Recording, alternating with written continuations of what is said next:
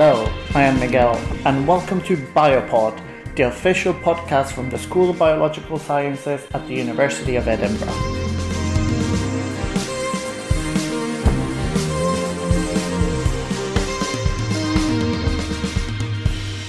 On this episode, we will dwell on the science behind synthetic biology, biosensors, and the importance in today's global landscape. First, let's explain what synthetic biology is. Synthetic biology is a science that aims to design and construct biological core components in an engineering manner. By knowing how these biological core components work, one can design genetic circuits similar to those of an electric circuit to generate a desired biological response. Hazel interviewed Dr. Baojing Wang and Dr. Xinji Wan from the Synthetic Biological Circuit Engineering Lab here at the University of Edinburgh. This lab specializes in engineering bacteria to act as biosensors that are applied to monitor toxic metal concentrations in the environment. You start thinking, how is this possible? Are bacteria really able to sense metals? No way. Well, metals are essential in our everyday lives all living organisms require traces of metals to survive, grow, and thrive. But some of these metals, like arsenic, are very toxic to most living organisms. But how are bacteria able to sense the good metals from the toxic metals? Well, microorganisms have developed mechanisms to discern essential metals from those that are toxic and also have the ability to tightly regulate the uptake of such metals in and out of the cell. These mechanisms are important when engineering bacteria to quantify the concentration of toxic metals in the environment. In this case, this biosensor will be activated in the presence of arsenic and or mercury, and in response it will synthesize a fluorescent reporter. The higher concentration of the metals found in the water, the brighter the fluorescent emission, what makes this biosensor unique is that it's super sensitive because the response is amplified, and more importantly, it can be quantified using your mobile phone. Now, stay tuned and listen to Hazel's interview with Dr. Baojing Wang. Hi, dear listeners. Here I'm talking to Baojing Wang, a reader in synthetic biology in the School of Biological Sciences. He will be talking about their recent study of developing an ultra sensitive biosensor to detect the toxic metals in water. Welcome, Baojun. Hello, everyone. First of all, what are biosensors? Um, biosensors um, is a kind of sensors that uh, use biological materials um, in the devices. That's why I call it biosensors. The biological material can be any proteins or enzymes or or the whole microorganisms that can transduce the outside signal into some um, signals that later on, whatever is optical signal or electro and chemical signal, that later on can be detected by the output um, devices. Okay, so how is your method different from other biosensors? Uh, yes, there's a, a different difference here. So our biosensors is a cell-based biosensors, which if we use a living cell, here is a bacteria as the sensing um, element here. And the bacteria can detect uh, these uh, outside uh, um, environmental pollutant signal, like this uh, here is the heavy metals, arsenic and mercury in the environment.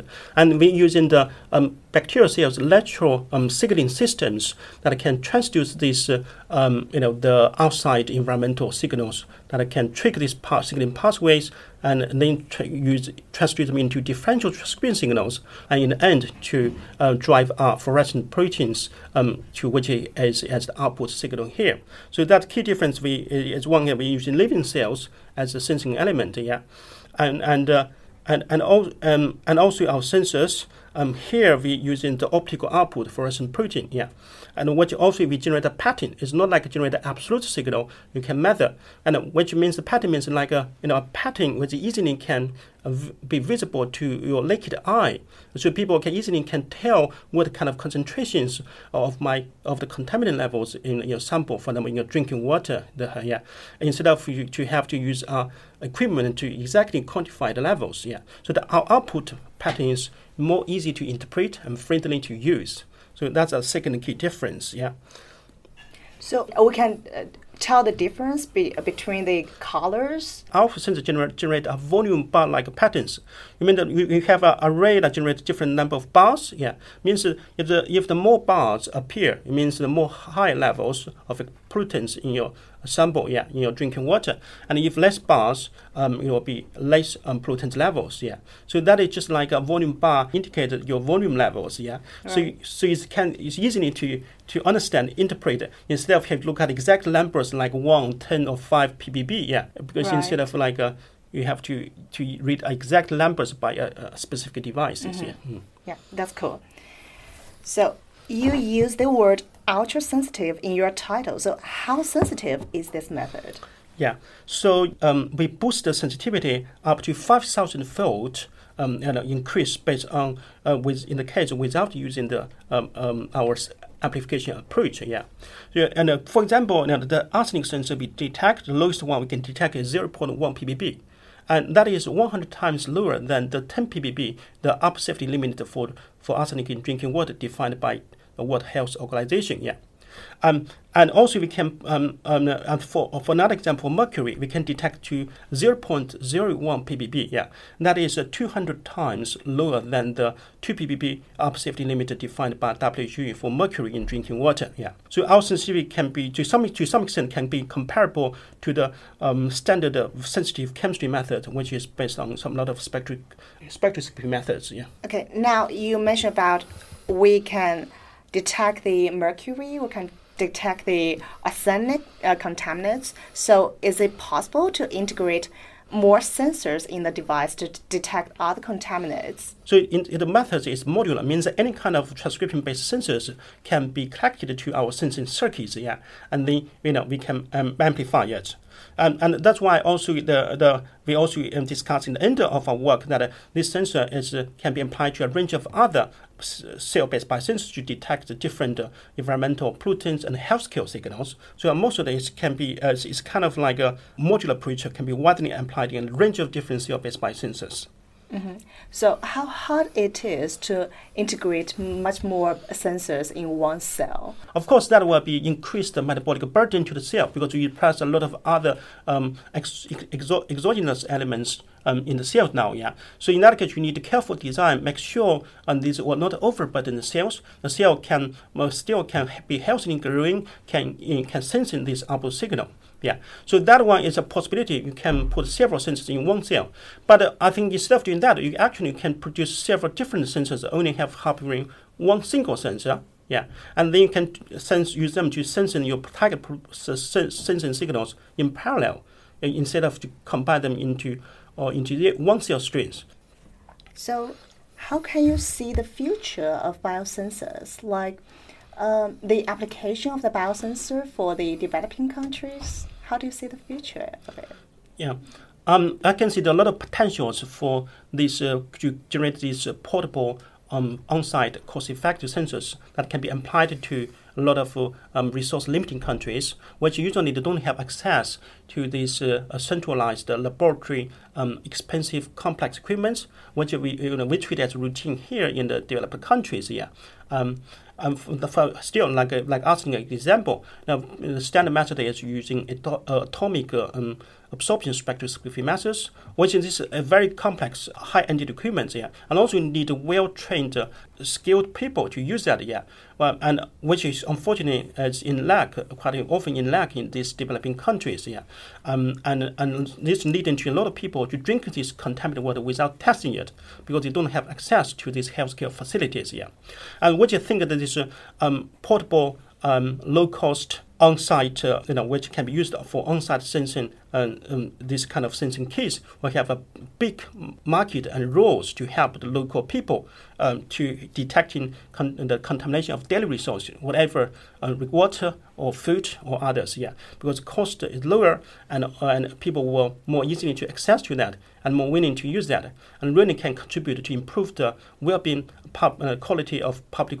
lives uh, and also in, will help for the economy in end and also social health. Yeah. You have connections with Bangladesh oh, yes. about trying to promoting this kind of method, right? Yes. So uh, tell me about something of it. How do you work in Bangladesh? Oh yes, to to be to in order to to to to see the real situations of the arsenic contamination of drinking water or groundwater in the um in a, in a, in a, you know in the local area like Bangladesh. Yeah, so we see as you know yeah um it's a PhD student in my lab um in that times and we so we together we traveled to Bangladesh and to visit the local villages and to see um, how serious the issues. At the same time, we also sample some um, real environmental samples from different hand pumped wells.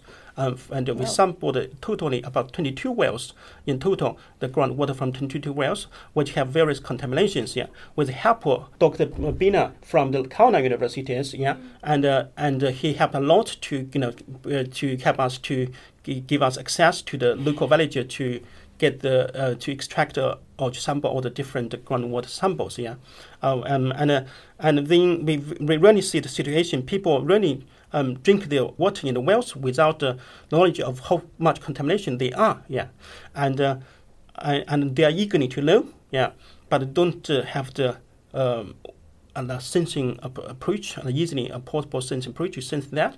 And the arsenic level can vary from season to season as well. And mm. even from a same location, uh, two different wells can even have two quite different under contamination levels. Yeah, yeah, yeah. and and we also visit the local authorities that help to monitoring these uh, uh, arsenic levels in some catchment rivers. Yeah, and they told us that uh, they really also need this kind of more portable and cost-effective sensors yeah. Because the because in the us their facility using the the atomic absorption spectroscopy um uh, to to usually use that one to detect arsenic level which is quite unfortunately available for many um, um, local villages yeah. So it's not very convenient. So they have uh, to collect samples from local villages. And also they, they indeed have some like uh, also portable kits but um, but that kit also produces highly toxic uh, pollutants using uh, mercury um, gas to detect these arsenic levels, and also it's, it's relatively costly, about one to two dollars. Yeah, so mm. they're really looking for some more cost-effective sensors that can sensing kits that can sense this arsenic in groundwater sample for them. Our sensor um, so really can produce consistent results, which uh, with uh, with same kind of um, accuracy with the standard chemistry-based sensors. Yeah, and uh, from out of 22 wells we tested, actually most of them are contaminated, which means that oh. a lot of people really drinking contaminated water. Yeah. Yeah, perfect. Thank you very much. I think that's it. Now, to get a more in depth idea of the scientists behind this research, up next is Dr. Sinjin Wan interview. Hi, dear listeners. Here I'm talking to Xin Yi, the first author of the paper we just talked about. To start with, what's the original sensor system? Uh, so original sensor system, it depends on what you mean. You mean the original sensor system you from use. long time ago, or just the one we use? Yes, the one you use. So, uh, so for the biosensors, there are so many kind of biosensors, but uh, they are mainly have the same architecture. And uh, normally, the what they make a biosensor is they take the sensing module part and then connect it with the reporter part. So that can make a biosensor. Uh, so the, our original sensor is also this kind. So for example, for the arsenic sensor, we have an arsenic sensing module, and you just put uh, a reporter like uh, the green fluorescent GFP in after this sensor module, so it's become an arsenic sensor. So when there is no arsenic, this receptor will bind to its promoter, so to repress this promoter. But when there is arsenic, the receptor will change its conformation, so it won't repress its promoter anymore. And if you have a, a reporter connect to this promoter, then the reporter, the reporter will be expressed. Right. So that's the uh, basic sensing module I was describing. And uh, to optimize, so the first step is to optimize this sensor module. And uh, to optimize it, we need to think about uh, what's this sensor module doing and uh, what's decide the sensitivity for this sensor module. Um, so one rational thinking is there might be some link between the uh, no there there might be something for the uh, between the ligand receptor ratios to the sensitivities. Mm-hmm. So we think about that and we think, oh, we can change the density of the receptor in the cells. So like that, it can change the sensitivity of this sensor. Right. So the first step is to uh, to use different uh, promoters to express these receptors. So you can use a stronger one or weaker one. So that will ch- change the expression level of this receptor. So like that, it can change the sensitivity of this sensor. So we so in our study, if we use the weaker one, it can improve the sensitivity of this sensor. So that's the first step to amplify this sensor. And the second step, so as I as I said before, the basic sensor have a sensing module and a report module, but actually you can put uh, something more complicated between them. Okay. So uh, let's call it a, a computing module. So, so in our case, we we use an amplifier as a computing module. So instead of the signal come through the sensing module to the report module, it will go through the amplifier 1st mm-hmm. And then the amplifier, what does the amplifier do is to in, increase, increase the, the signals from this sensing module. So when it reaches the output module, the signal is much higher. So you get a much higher output. So that's the amplifier. So that's the second step to do, uh, to amplify this sensor. And the third step is to cascade a different amplifier scatter. So it's so you cascade a one, two, three amplifier scatter, and um, you are expecting that uh, the signals may be amplified sequentially by each amplifier. So in the end, you may have an even higher output signal. Right. Mm. That's cool. Okay, another one is what is microfluidic system? So what is the microfluidic device? So from my understanding, so it's basically a plastic or glass chip, and inside of chips it has different channels, and you can put your cells inside of the channels. And also, this device can allow you to control the fluid that flows through this channel. So mm-hmm. the microfluidic device we use here that is it has the 768 pixels. So each pixel actually is a chamber, and in in each chamber you can spot one type of sensor in it. And to connect each chamber, it has some channels where you can flow through your fluidics like uh, media or the water samples. So from there you can control the growth of the cells and also control uh, uh, to supply the uh, the your targets, uh, sensing targets in the media or in the water samples. Right. Mm. Understand. It's kind of the same with we used in DNA sequencing. Now we use the microfluidic system in to separate different DNAs apart. They are, should be a sequence, but normally we use was to amplify a cluster of DNAs. But some of them, like the bio-nanotechnology, they use this kind of system to sequence to sequence a single strand of DNA. Okay. Ah, this this one's a, a kind of tricky. Can you sum up with a simple sentence about the whole process of testing water with your sensor, like from um, from uh, sampling the water to us to read the signals? Okay, so you know that we we have created a sensor array for testing the arsenic, so we can use arsenic as example. So you take the sample from the uh, like you take some sample from the environment, you just mix it with the media, and then you put it in our sensor array and just wait. So in our case, it's 24 hours, but actually signal come out in at the earlier stage. So just wait, and then you see the patterns, then you will know the concentrations. Oh, I really want, want to ask you this question. When you first dis- uh, talk to someone, like those sm- small chats, will you describe yourself as I am a PhD student, or I am PhD researcher, or I am doing my PhD? Well, I think the first thing I would say, my name, I'm Xin Yuan, and, And I'm from the University of Edinburgh, and then I would say I'm PhD student. I never PhD see, student. yeah, I never see myself a PhD researcher. Uh, me neither. But last time wa- there was a workshop that the the tutor told us if you th- this kind of an reflect of your inner of your in, inner thoughts about about how you treat your PhD. If you are saying you are a PhD student, and then it'll be like, okay, I'm a student, and I'm learning. I do not have many. Uh, expect from like I'm a researcher, but I'm just learning. If you are saying you are a researcher, it's like I'm an, inde- an independent person, Ah. and I can do things. I can hold.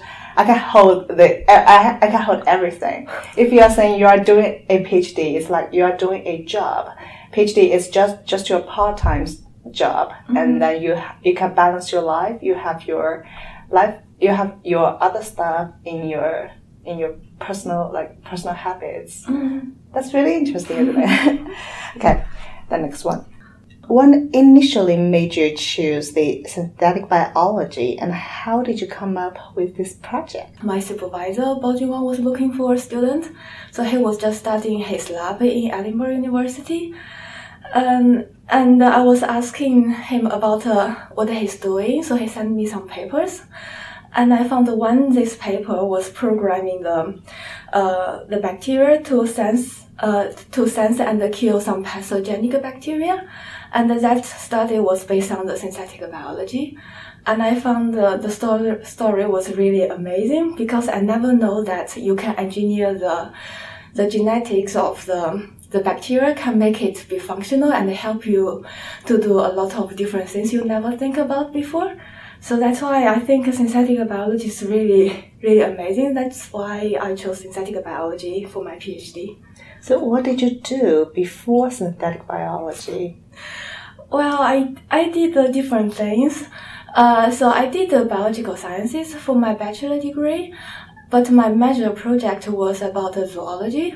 So, well, Yeah, but- and I will study the antenna of insects. Uh, so mainly the morphology of the the sensors on the antenna for the insects. And uh, then I moved to Imperial College to do my master, and I chose immunology for my Wow. master degree. And I was mainly working on the macrophages. ah, microphages. That's totally different from E. coli, isn't it? Yes, it's really different. Wow.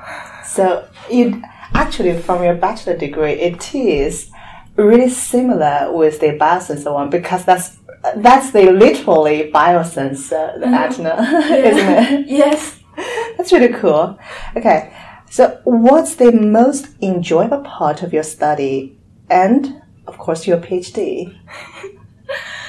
Well, I think my study and PhD, I can say it's uh, one thing, and uh, I will say that the most enjoyable part is it's not just uh, study, it's not just uh, doing project research in the lab. You actually have a lot of opportunities that are offered by the university or even outside of the university for your for your career development, like um, different conferences and different workshops. You can learn a lot of different things and meet uh, different people and also communicate with others about your research.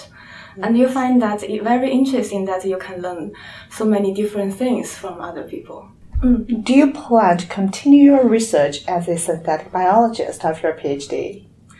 Well, I I won't call myself a synthetic biologist because I think synthetic biology is, uh, how to say, it's not just uh, engineering the biological part. So what I'm doing now is mainly biological engineering, genetic engineering, but uh, an, another major part for the synthetic biology is uh, using a rational design. So rational design method from the engineering principles and that involve with mathematical modeling. So you design something, you model it, and then you do experiment to test if your model is correct. Mm-hmm. Or you can use the model to expect the result of your experiment.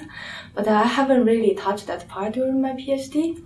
So I would like to be a real synthetic biologist in the future. So after my PhD, I really would like to learn more about the rational design part. And and also, so apart from that, I also have other plans for for my future research. So as I said before, I was studying the zoology and also the immunology. So in the future, I would like to combine the synthetic biology and the zoology and the immunology. So mainly for the immunology because I think immunology is more close, uh, how to say, it's much closer to the human health and I would like to do something related to the human health, like you can engineer immune cells for the treatment, or you can engineer bacteria as well that can interact with your immune system for to help you to treat some diseases. Wow, Mm. that's that's really promising.